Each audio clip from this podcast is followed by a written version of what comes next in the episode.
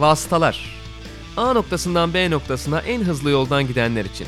Malisel Işık, Barkın Kızıl ve konukları motor sporları gündemini değerlendiriyor.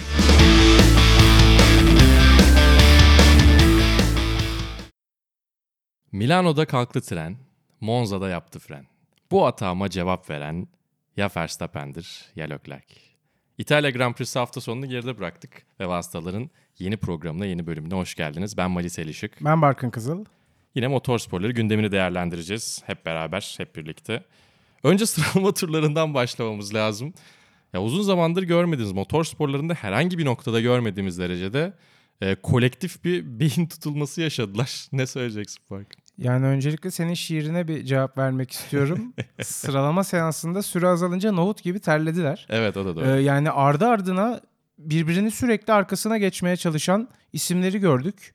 Ve bu mücadelenin sonucunda ilginç bir şekilde tura başlayamadılar. Bir derece kaydedemediler 3. seansın sonunda. Ve Leclerc pole pozisyonunda kalmış oldu. Tabi orası da tartışmalı çünkü Leclerc pole pozisyonunu alırken e, aldığı turda daha doğrusu Vettel'in onu çektiğini biliyoruz. Zaten konuşmaları da e, ayyuka çıktı.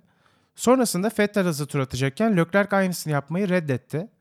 Ancak yarışta Leclerc kazanınca kazanan haklıdır kuralı, yazısız Tabii. kuralı çerçevesinde Matteo Binotto da affetti Leclerc'i öyle diyelim. Öyle söylemiş takım tersinde zaten öyle söylüyor. Yani kendini affettirdin diyor. Şakayla karışık da olsa. Bir de şöyle bir durum var. Olayı da bir özetleyelim. Monza düzlük avantajı yani sadece düzlüklerden oluşan bir pist aslında. Yani öyle %90'ı tam gaz %90'ı geçiren tam gaz Formula 1 geçiriyor. takviminin en hızlı pisti. Aynen öyle. O yüzden e, öndeki pilotun arkasında hava koridoruna girip o düzlükte aerodinamik avantajı elde etmek e, size çok ciddi bir fark yaratıyor. E, bu yüzden herkes arkasındakine avantaj sağlamamak için inat etti ve dediğim gibi kolektif bir beyin tutulmasıyla birlikte 3. seansta ilk tur atanlar avantajlı hale geldi. Ki normalde e, Alonso Massa yarışırken de benzer şeyleri yapıyorlardı. Alonso Raikkonen yarışırken de yapıyorlardı. Hani Ferrari'nin bayağı uzun zamandır Monza'da yaptığı taktiklerden bir tanesi o.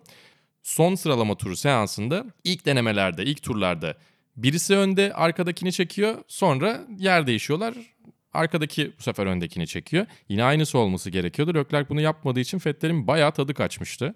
Haksız da değil şimdi onun tarafından baktığımızda. Çünkü Spa'da çok iyi bir takım oyunculuğu yapmışken böyle bir şey olması onun adına e, çok doğru değil tabii. Ama bir taraftan yine şey Monza'dayız herkesin kafası karışık tarzında. E, O genel karmaşa içerisinde aklından uçup gitmiş de olabilir. Eğer takım mühendisleri e, hatırlatmadılarsa Charles Leclerc'e iç, iç dinamiğini tamamen bilemiyoruz tabii ki. Ama öyle bir saçma bir durum ortaya çıktı yani. Yani değişik bir hafta sonunun bizi beklediğini zaten biliyorduk. Bu durumların oluşmasında biraz da tabii kullanılan parçalardaki kısıtlamanın etkisi Hı hı. var. Çünkü kimse fazladan tur atıp motorunu ya da diğer parçalarını yormak istemiyor. Sezon boyunca e, kullanılacak e, parça sayısı kısıtlı olduğu için ve onu değiştirdiğiniz zaman ceza aldığınız için herkes bundan kaçınmaya çalışıyor. Zaten Verstappen ve Raikkonen de motor değiştirdiler bu yarış öncesinde. E, o duruma yaklaşmak kimse istemiyor. Aslında bunun da çok büyük etkisi var bu stratejilerin yapılmasında ama olumlu etki mi etti, olumsuz etki etti mi orası tartışma konusu. Şöyle e, yani belki kimse bu satranç oyununu izlemek istemiyor. Herkes hızlı ve yarışan otomobilleri izlemek istiyor ama hiçbir zaman da unutmayacağımız bir olay yaşadık. Doğru. Ya bir de devir tasarruf dev- devri olmasına rağmen evet, güç ünitelerinde eskiden 2000'lerin başında e, antrenman seansı bittiğinde motoru kaldırıp atıyorlardı. Sıralama turları bittiğinde ayrıca motoru kaldırıp atıyorlardı. Eskiden yine benzer şeyler vardı. İşte 1980'lerde turbonun ilk geldiği dönemde özellikle sıralama motoru diye bir şey var. Bir tur sonra darmadağın, darmadağın olan patlayan motorlar vardı. Ama her noktada aslında motorspor yani F1 üzerinden konuşuyorum bir yerlerden zaten e, tasarruf yapmak gerekiyor. Yani lastikleri korumak veya işte yakıt stratejisi yapmak 1950'lerde bile 1957 e, Almanya Grand Prix'sini Juan Manuel Fangio öyle kazanıyor ki yani dakikalarca süren pit stoplardan falan bahsediyoruz. Orada çok daha farklı bir şey var ama hep aslında lastik korumak ve dediğim gibi yakıt tasarrufu yapmak işin içerisinde. Ama güç ünitesi kısmı ki artık güç ünitesi diyoruz motor bile diyemiyoruz. Çünkü hem elektrikli bir parça var hem geri dönüşüm kısmı var onun bilmem ne. Baktığında komple bir ünite. Onun bütün parçaları işte senin söylediğin parça kısmını da öyle açalım. O parçalardan herhangi birinde dördüncüye geçtiğinde ceza alıyorsun ki beşti altıncıya geçtiğinde ceza alıyorsun. Şimdi dördüncüye geçtiğinde ceza alıyorsun. Çok zor aslında yani 7 tam yarış hafta sonuna çıkarması gerekiyor. Kaba bir hesapla bir güç ünitesinin. Eğer bir matematik hatası yapmıyorsak sözelciyim buradan onu da söyleyeyim. Yani o yüzden hakikaten zor ve sezonun belli bir yarısından sonra, belli bir noktasından sonra daha doğrusu bu tarz cezaları görebiliyoruz. Max Verstappen o yüzden son sıradan başladı. Hatta buradan da yavaş yavaş böyle yarışın startına doğru da e, yol alalım isterim. Bence agresif start almadı Max Verstappen ve önündeki karmaşadan kaçabilecek bir yeri yoktu. Çok şanssızdı ya. Ben starttan sonra onun hatası olduğunu düşündüm aslında ama yani yapacak da hiçbir şey yokmuş. Herkes ilk şikanda bir yere uçunca. Evet Spa'dan sonra yine aslında talihsiz bir yarış Çok. başlangıcı oldu. Yani Spa'da yarışı neredeyse başlamadan bitmişti zaten Verstappen'in. Burada da çok ciddi problem yaşadı. Ön kanadı kırdı. Pit Evet. alanına gelmek zorunda kaldı. Kanadımı kırdılar yarış. Yapmayacağım. O kadar gönderme tek programa fazla olur. Gerek yok. Alex Albon yine temiz bir yarış çıkardı. Aslına bakarsan temiz dediğim yani Red Bull tarafından bakıldığında beklentileri karşılayan agresifliği yine gösterdi. Hani sonuçta e, belki Carlos Sainz'le olan mücadelesi sonrasında şikanı kesip avantaj sağladığı için yarışın ortalarında aldığı e, ceza falan derken yine pürüzleri olan bir yarıştı. Ama yine o highlightlar arasına girmeyi başardı yarış içerisinde. Bence gayet güzel gidiyor. Ama sonuca bakacak olursak iki Renault'un da arkasında kaldı ki bu sene aslında Renault'ların çok arkasında kaldıklarını görmedik. Belki işte Monza'nın yapısından dolayı da bu tabii bir etken olmuş olabilir. Çünkü e, Hülkenberg de söyledi yani bu pistte çok daha iyi performans bulduk diye. Gerçekten de öyle oldu. Ben Ricardo son tura kadar Hülkenberg, gergindim. Son tura kadar kalırlar bir yerde diye düşünüyordum. Renault için çok iyi bir sonuç. e, neredeyse podyum elde edeceklerdi. Yani ön taraftan birisi problem yaşasaydı Ricardo uzun süre sonra podyumda olacaktı. Ve ucu ucuna yine Hülkenberg kaçıracaktı podyumu. Biraz Sebastian Vettel'den bahsetmek lazım akıl tutulması demişken. Yani Asgari Şikan'ın ikinci bölümünde spin atıp sonrasında evet tamam görüş açısı çok sıkıntılı yeni araçlarda. Son dönemki araçlarda daha doğrusu kafa desteklerinden dolayı zaten çok az görebiliyorsunuz. Halo zaten e, o açıyı kapattı. Ama ne olursa olsun bence kontrol etmesi E gerekiyordu. çok peki tehlikeli o döndü. noktaya gelene kadar yani kendi kendine giderken pistin dışına çıkmasıyla ilgili söyleyecek hiçbir şey Ha yok niye mu? spin atıyorsun? Atma değil mi? Aynen öyle. o da doğru. Yani çok fazla hata yapmaya başladı. Evet. Son 22 yarışında 8. yarış sonucunu etki eden hatası oldu Oo, Vettel'in. Güzel istatistik. Ya bu şekilde e, şampiyonluğa oynamak değil, genel klasmanda sezon sonunda şampiyonada ilk 3'e girmesi bile çok zor. Ki şu anda da oranın dışında zaten. Ferrari takım içerisinde de dengeler değişiyor gibi görünüyor. Öyle söylemek lazım. Bence belki. değişmeli çünkü çok uzun süredir aradığı galibiyeti Leclerc'le buldu Ferrari. Üstüne bir tane daha yarış kazandı Leclerc ki e, ilk yarışını kazandıktan sonra üstüne bir yarış daha kazanan Lewis Hamilton'dan sonraki e, isim oldu bu başarısıyla beraber. Hemen güzel bir istatistik daha vereyim. Sen seversin, hoşuna gider diye tahmin ediyorum. 1996'da Michael Schumacher tam pazar günü yani tam günü gününe 1996'da e, Monza'da ilk Ferrari galibiyetini elde etmiş. Güzel. Üzerine günü gününe e, Leclerc'in de Monza'da yarış Adımlarını kazanması. takip ediyor bu arada Evet, Schumacher'in. evet. Geçen hafta sonunda Spa'da ilk yarışını kazandı tıpkı Schumacher gibi.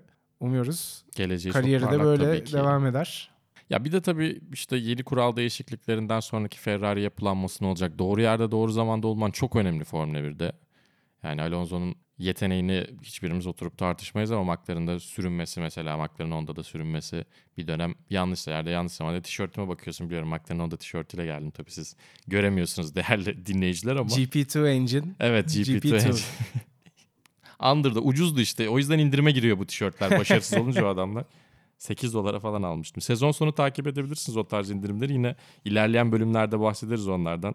Türkiye'de çok fazla ürünler bulunmuyor çünkü nereden ne yapılabilir diye yolda giyersiniz. E, yarışın işte. ön tarafından da tabii biraz bahsetmek lazım. Tabii. Leclerc'in Mercedes'lerle mücadelesi. Müthişti bence. Yani keşke her yarış Monza'da olsa çünkü burada çok yakın yani performanslar birbirlerine. Ben okeyim bu arada ona. 21 yarış Monza'da Evet. çok büyük keyif olur. Benim en sevdiğim pist zaten açık ara. Leclerc önce Hamilton'la mücadele etti. Savaştı Hamilton'la. Hatta Variante Roggia'da Hamilton dünya şampiyonasını düşünmesem kaza yapardık diyor. Da düşün abi yapmayın zaten kaza öyle öyle bir açıklama olmaz yani. Biraz daha agresif Haklı. yaklaştı Leclerc'e bu arada. Ee, yarışmaktan biraz fazlasını yaptığını söyledi önünü kapatarak. Frenaj esnasında ona tam bir araçlık yer bırakmaması Leclerc'in aslında biraz fazla agresif. Ama Hamilton'ı biraz anlayabiliyorum viraja orada. yaklaşıyorlar ve Aha. e, viraj için aç- açısını düzeltmesi gerekiyor. Evet, yani biraz doğru. dışarı doğru açılması Doğru. gerekiyor.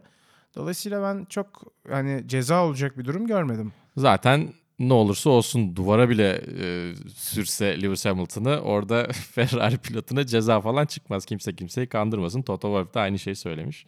Yani bu yanlış olduğundan değil ama çıkmaz. Yani şimdiye kadar gördüğümüz belli bir tutarlılığı zaten hep bu tarz cezalarda. O yüzden e, uyarı bayrağı bence çok yerindeydi. Siyah beyaz bayrak ama tabii ilerleyen yarışlarda bir sarı kart hakkımız var bunu dolduralım diye kullanacak mı pilotlar onu göreceğiz.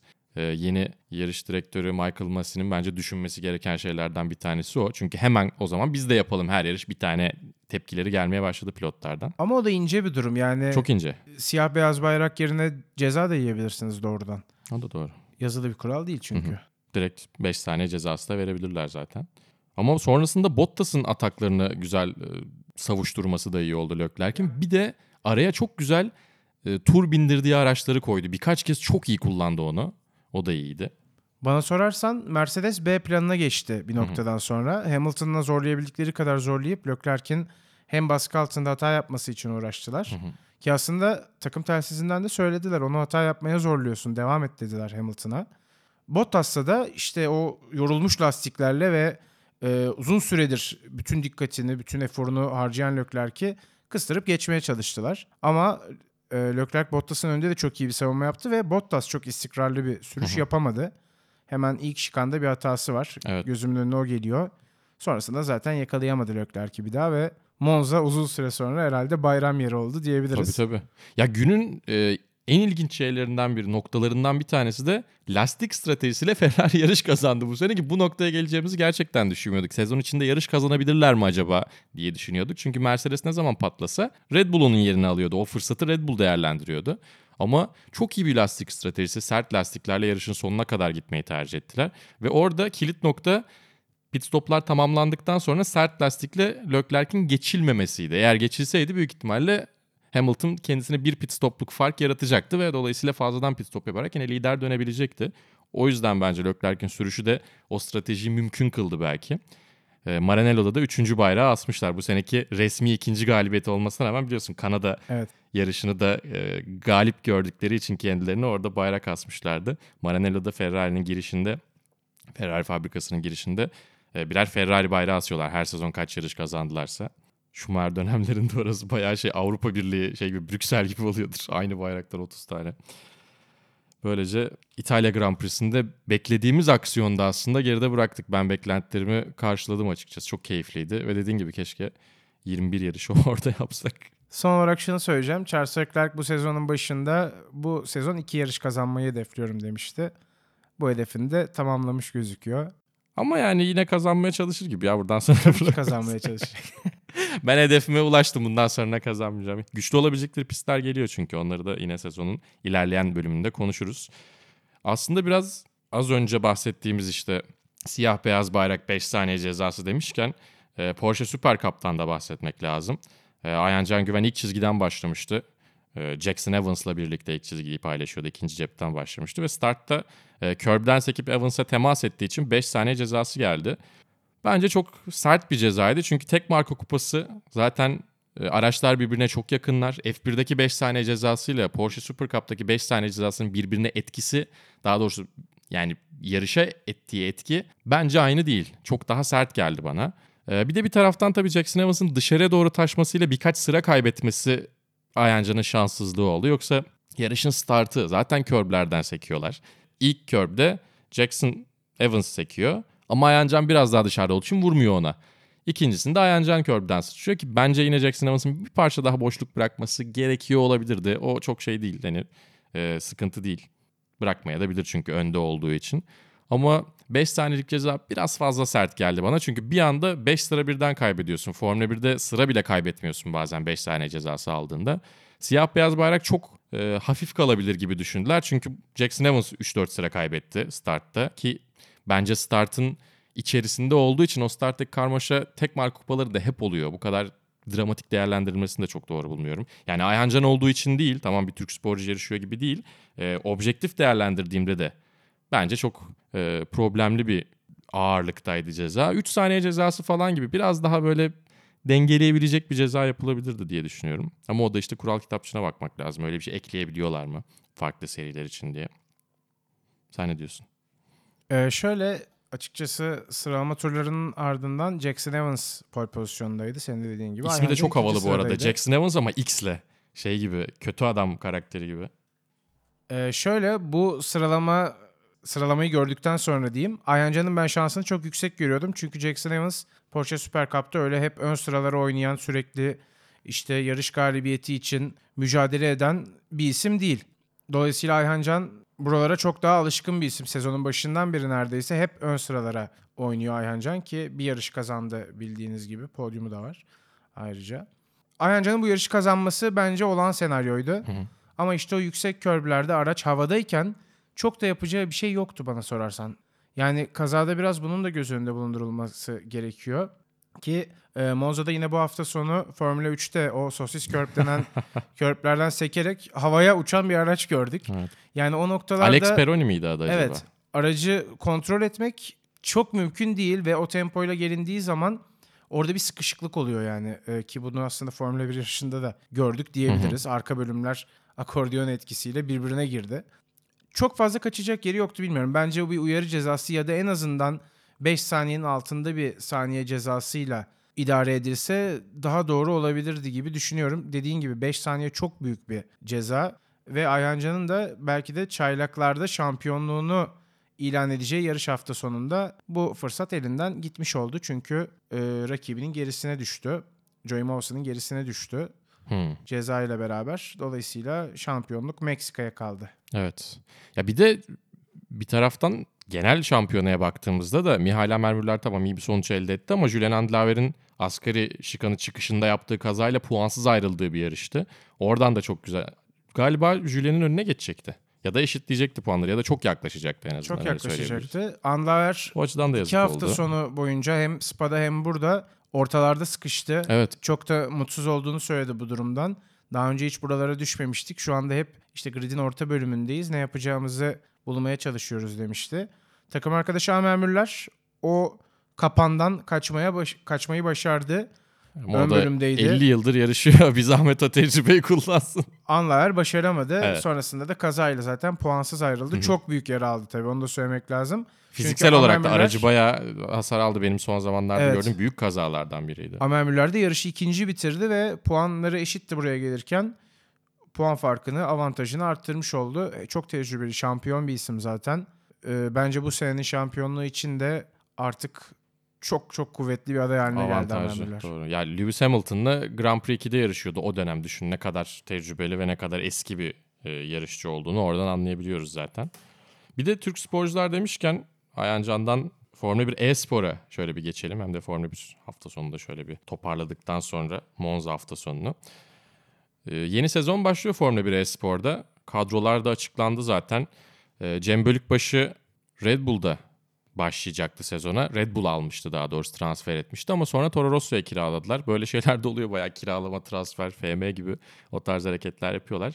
E, Toro Rosso'nun takımı yine güzel ama bu sefer e, Frederick Rasmussen'i yani geçen sene e, Brandon Lee'yi en çok zorlayan, Mercedes'i en çok zorlayan pilotu ana takıma daha doğrusu Red Bull takımına almışlar. Ana takımda diyemeyiz. Çünkü Toro Rosso daha yukarıda bitirmişti geçen sene. E, bu sene Patrick Holzman'la yer değiştirmiş onlar. Onun dışında birkaç farklı kadro görüyoruz. Renault tamamen değiştirmiş kadrosunu neredeyse. Mercedes'te Brandon Lee duruyor ama takım arkadaşları değişti. Ya güzel bir sezon olacak. Biraz daha yaklaşırlar diye tahmin ediyoruz. Tabii bu sene e, Scuderia Toro Rosso yine aynı şekilde bir şeyler yapar mı göreceğiz. Artık buraya Ferrari'nin de katıldığını söyleyelim. En önemli eklentilerden bir tanesi Ferrari Driver Academy olarak katılıyorlar. Geçen sene yoklardı. Onlar bir sene bekliyorlar. Davet edin de öyle gelelim yapıyorlar. Drive to Survive'da da öyle oldu biliyorsun. Aynen öyle. İlk seneyi pas geçtikten Evet. sonra bu sene devam edecekler. O şey Birleşmiş Milletler'e davet edin bizi. Davetle giren tek ülke muhabbeti. David Tonizza, Amos Laurito ve Gianfranco Giglioli üçlüsüyle yarışıyorlar. Üçü de İtalyan. Baya böyle e, İtalyan e-sporcuları destekleyen. Gerçek hayatta bulamadıkları İtalyan sürücüleri e-sporda. Evet biz seninle geçen gün baktık. yani, kurumuş gerçekten. gerçek ama- İtalyanlardan kimse yetişmiyor ya. Evet. Yani Giovinazzi dışında Luca Giotto'yu elle tutulur sonuçlar alırken görüyoruz. O da yine 200 senedir e, alt serilerde yarışan biri olarak bundan sonra çok bir yere ilerlemez Ya gibi. daha çok GT serisinde aktif gözüküyor İtalyan sürücüler ilginç Evet. şekilde. Onun da bir arada sonucu geldi. Avrupa şampiyonluğu belli oldu. Ondan da bahsedeceğiz kısa. Ondan birazdan sonunda. bahsedeceğiz. E, yine Gfinity Arena'da e, bu çarşamba başlayacak sezon. E, Cem Bölükbaşı'na da buradan başarılar diliyoruz. Onun dışında da tabii ki takip edin. Çünkü e, e-spor e, büyümeye devam ediyor. E-spor, motor sporlarında çok farklı branşlarda neredeyse her dünya şampiyonasının bir e-spor branşı var. Yani takip etmesi keyifli. Bir de bu yıldan itibaren yayıncılığı da gelişecek. E, kameralar, farklı kamera açıları ve reji yapabilecekler. Geçtiğimiz yıl en büyük problemlerden bir tanesi oydu. Bakü yarışında özellikle e, çok yanlış bir kameraya geçtikleri için düzlükte galip, Yarış sonunu galibiyet değişti. Ya yarışın galibi değişti daha doğrusu. Galibiyet değişti de onu görememiştik. E, bu yıl biraz daha güzel bir yayıncılıkta bizi bekliyor olacak gibi görünüyor bakalım. Nerelerden izleyebileceğiz hep beraber bakacağız. Bu arada o seriye e, eğer yeterince çalışırsanız ve yeteneğiniz varsa siz de katılabilirsiniz. Şirinleri görebilirsiniz. Aynen öyle. F1 2019 oyunuyla e, bir e-spor sekmesi var. Hı hı. Oradan işte bütün dünyayla yarışarak bu seride yer alma şansına sahipsiniz. Yani ne kadar buna zaman ayıracak durumunuz vardır bilmiyorum ama onu da hatırlatmış olayım. Evet turlayın ya güzel olur. En kötü eğlenirsiniz. Bu, bu yolda elde ettiğimiz arkadaşlıklar. diye. Superbike Portimao o zaman. Yine topu sana atıyorum. Evet, e, Portimao'da yine tabii gözlerimiz toprağın üzerindeydi. Aynı zamanda Jonathan Ray ve Alvaro Bautista da nasıl diyelim hayata döndü Alvaro Bautista ve mücadele içine girmiş oldular uzun Ya süre Bautista'nın sonra. ki çok acayip. Yani 2009'da Brown GP ile çok iyi sezona başlayan Jenson Button sezonun geri kalanında biraz bocalamıştı. 7'de 6 yaparak başlamıştı ama biraz diğer takımların çift difüzörü e, araçlara entegre edebilmesiyle alakalıydı aslında.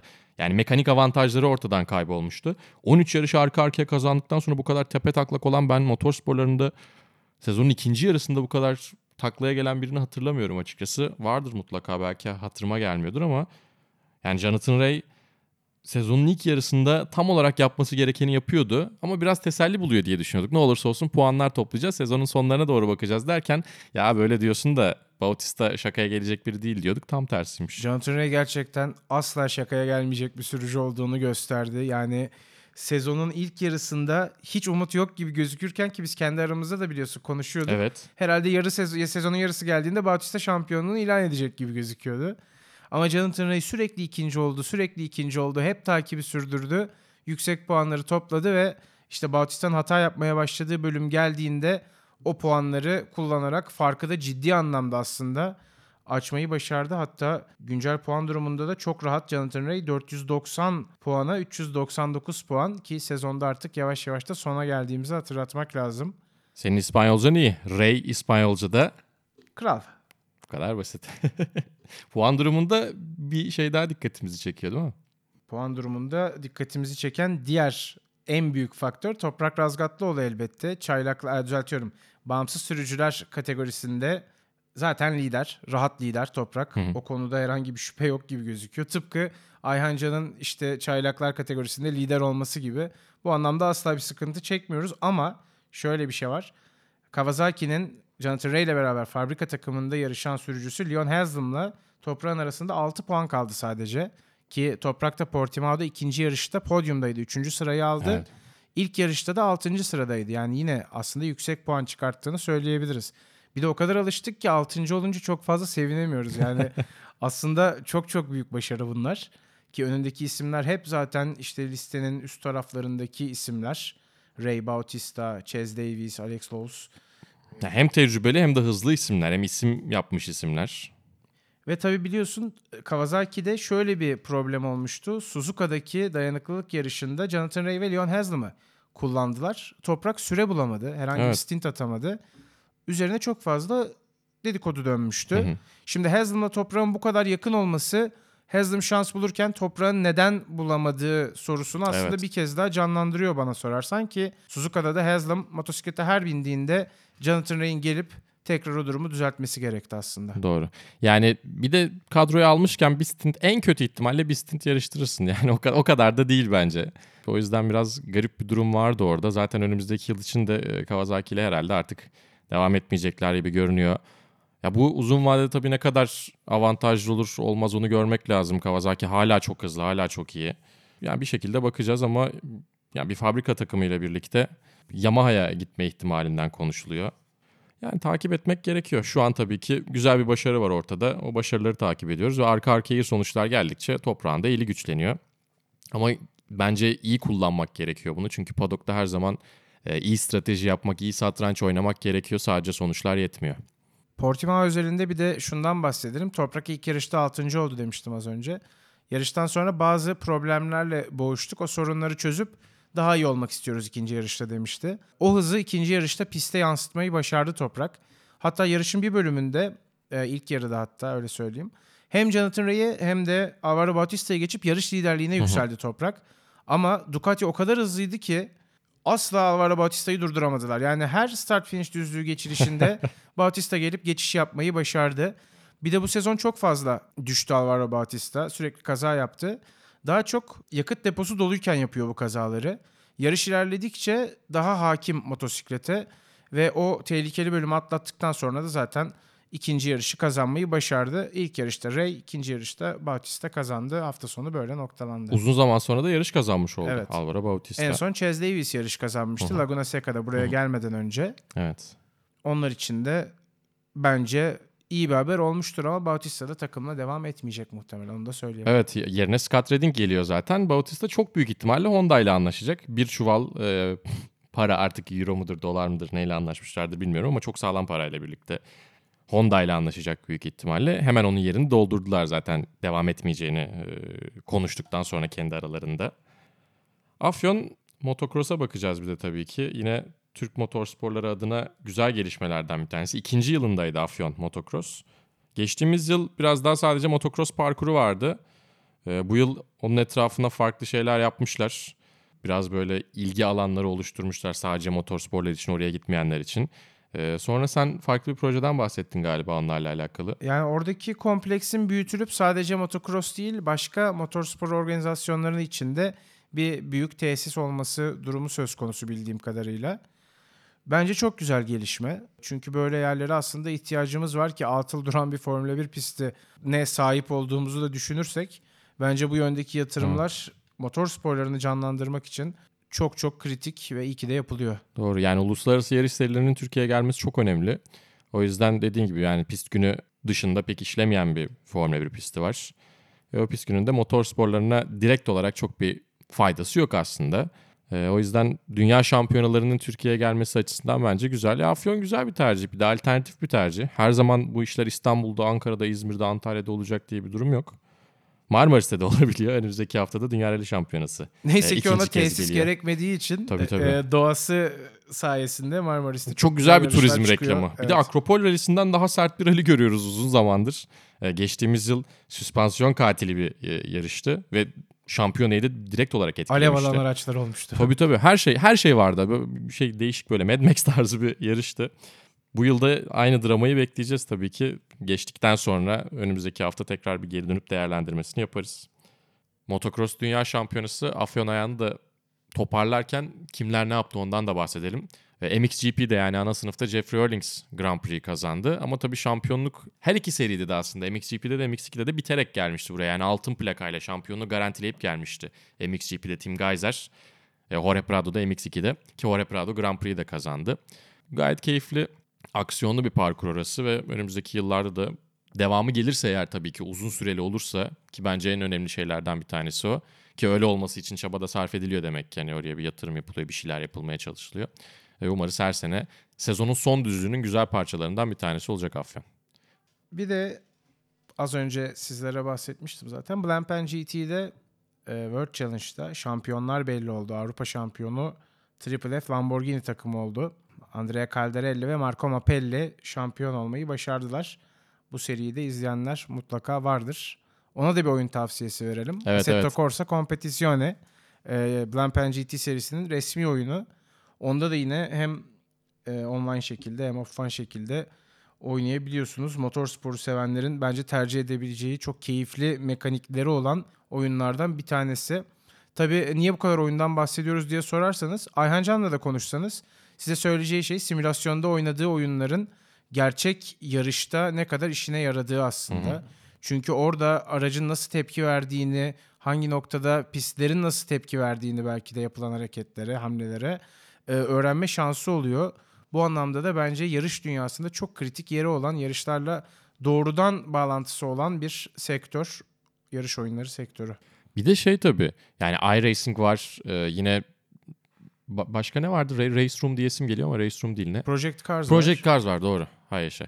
E, Project Cars var. Assetto Gran Corsa var. var. Gran Turismo zaten var ama hani bu üçü biraz daha simülasyon aslında ki iRacing'de çoğu yarış pilotu özellikle yarışıyorlar. Lando Norris, Max Verstappen, e, Trollik falan da yapıyorlar orada.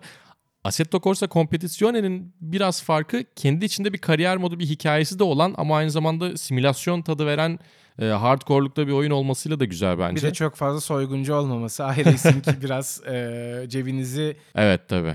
yani rahatsız edebilir bir Evet, noktadan aylık sonra. bir ücret de verebiliyorsun Evet. bir taraftan. Hani biraz daha üyelik bazında gidiyor onlar. Evet Assetto Corsa kompetisyonu o açıdan biraz daha e, cep dostu da. Böylece yavaş yavaş vasıtaların bu bölümünü de noktalıyoruz. Tabii ki her hafta motorsporları gündemini Sokrates Podcast'te değerlendirmeye devam edeceğiz. Hoşçakalın. Hoşçakalın.